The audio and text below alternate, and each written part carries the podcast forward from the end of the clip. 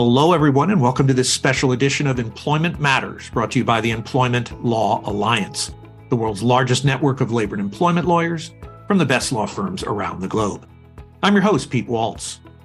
Well, today's a special day. It's Tuesday, and on the Employment Matters podcast, that means Travel Tuesday. For those that follow us, you know that each week we get the chance to dial in our members from all around the world who share with us some important things we need to know about doing business in their jurisdiction. Today, we're going to be learning more about doing business in the fabulous country of Italy. I'm pleased to welcome to the show Michele Bignami and Francesca Pittau, partners at ADVANT NCTM. Michele and Francesca, I'm excited to get started on today's program, so let's get rolling. Michele, I want to start with you. Let's talk about the general overview of Italy, the economy, something about the population, demographics, government structure, things you think are important for our audience to know. Thank you for having us today. Italy, as you know, is in the middle of continent Europe, and it is one of the largest continental countries in terms of population. The national language is Italian, but business English is commonly spoken in this country. As you know, Italy goes from the Alps down into the middle of the Mediterranean Sea, close to the African coasts. It has therefore a northern part and a southern part that are very different. This is something that everybody must be aware of. Italy is a parliamentary republic with a government that is elected by the parliament every five years. The president is a guarantor of the independence of the three main functions legislative, executive, and judiciary ones, and is the chief of the army. He's elected every seven years. Italy has a population of 59.1 million people, and the population is divided as follows 13% is aged less than 15 years, 23.76 is 75 or over. So we are a pretty old country. In January 2023, the employment rate was 60%. And there is still a big difference between the rate of employment in the north compared to the south. The north part of Italy is one of the richest area in Europe, if not in the world, while the south part is pretty depressed. Italy has a diversified economy, and it was ranked the third largest position in the Eurozone and is in the eighth position in the world classification. The nominal GDP in 2021 is $2.1 trillion and has economic gap between the north and the south, as I said. The vast majority of employers are small and medium-sized companies, 90% of them, with a relatively limited number of large companies and very few international champions, as we call them, such as Fiat Alfa Romeo Ferrari, Ferrero Group, Benetton, Eni, and a few others. Well, thanks, Michele, for that really thorough overview of what Italy's all about. Francesca, welcome to the show. I'm anxious to hear from you. Tell us about some of the key industries that are in Italy. Hi, Peter. Thanks for having me today. In the industrial section, as a production of goods, it accounts for about 29% of our national incomes and is dominated by engineering, fashion, industrial design, wood, and food sector. I would also add that uh, Italy is indeed manufacturing excellence, which makes it a leader in Europe and the sixth largest in the world, which is also impressive if you think that we are just 60 million people country.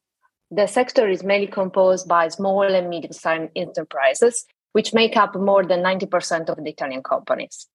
Italy ranks second in Europe for turnover to GDP ratio in the design sector and Milan, which is where we are, as one of the highest concentration of design school in the world, and more than 25% of company working in that sector.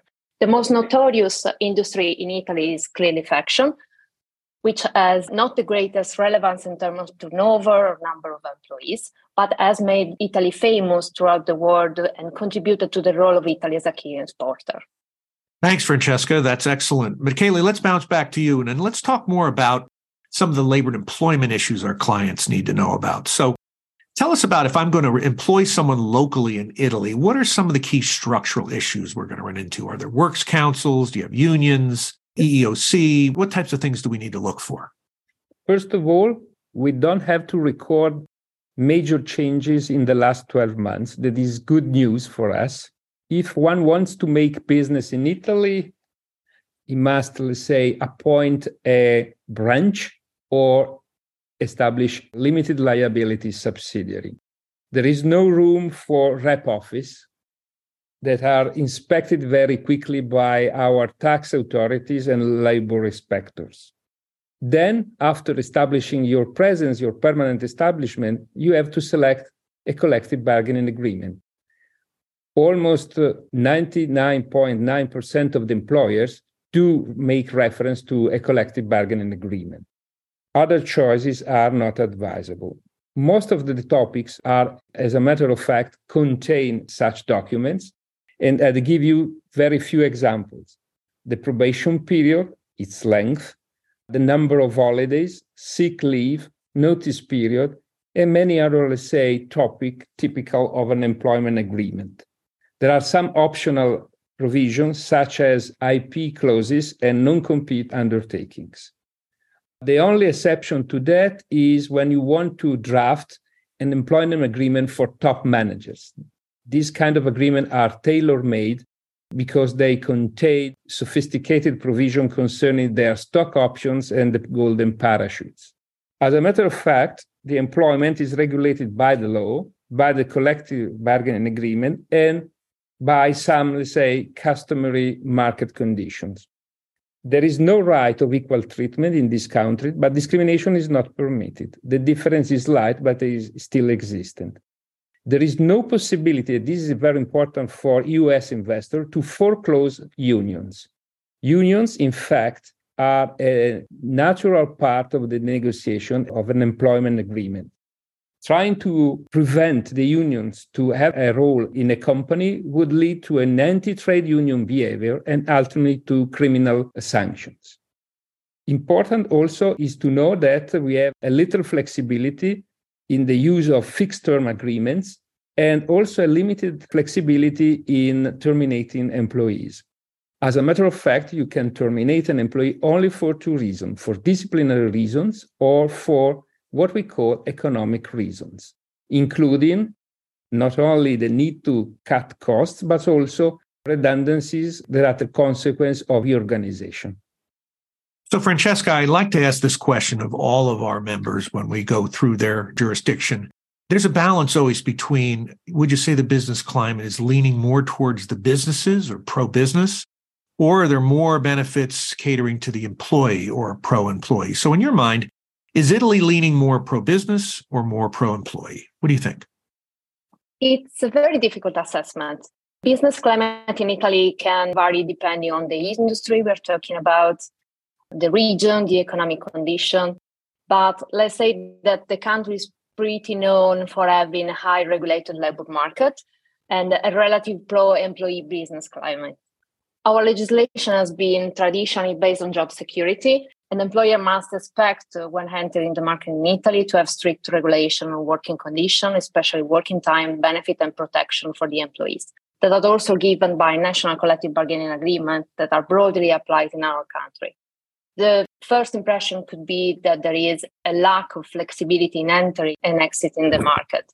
Actually, on the other hand, we see that things have been changing over the last years as Italy has taken further steps in trying to reduce bureaucracy, to streamline some process, including the judiciary proceeding and system, and to be, let's say, more friendly towards employers and more friendly towards business especially reducing regulatory burdens and trying to incentivize in also very effective ways by funding, by tax breaks for the investment and startup companies. In a nutshell, I would say that doing business in Italy may be challenging at times. It requires support for navigating those challenges in an effective way. But we need also to count on the bright side the idea that there is the presence of very relevant business opportunities and availability of very skilled workforce recognized worldwide. Well, that's a great answer. Thanks. Michele, let's wrap this up with you. And obviously, you know, our members are all around the world and many clients are transferring expats from one country to the other. And depending on the part of the region of the world we're in, that can either be difficult or very simple. So give us a sense of the cross border business opportunities in Italy. What are some of the immigration standards? Is it difficult to get there? Do you have programs for expats? Fill us in if you would. Well, new employers are always welcome in this country. Uh, no particular restriction on their nationality, with the only exception of very specific industry that have been classified of national strategic relevance. Their life is more difficult when they want to leave the country.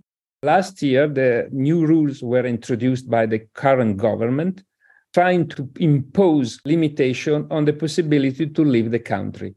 Eventually, this rule will be scrutinized by the European Court of Justice. I'm afraid they will be invalid. As far as immigration is concerned, of course, if you are a citizen of member state of the European Union, there are no particular problems if you are a citizen of a country that is not part of the union, then you are subject to quota. Every year there are quotas that are set forth by the government. There are two major exceptions to quotas. The first one is when you are a highly skilled employee, and therefore there is a sort of red carpet for you.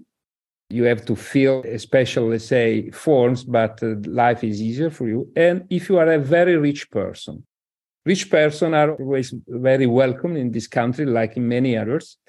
The Italian government has introduced tax advantages for those who have decided to change their residence and their working domicile in Italy.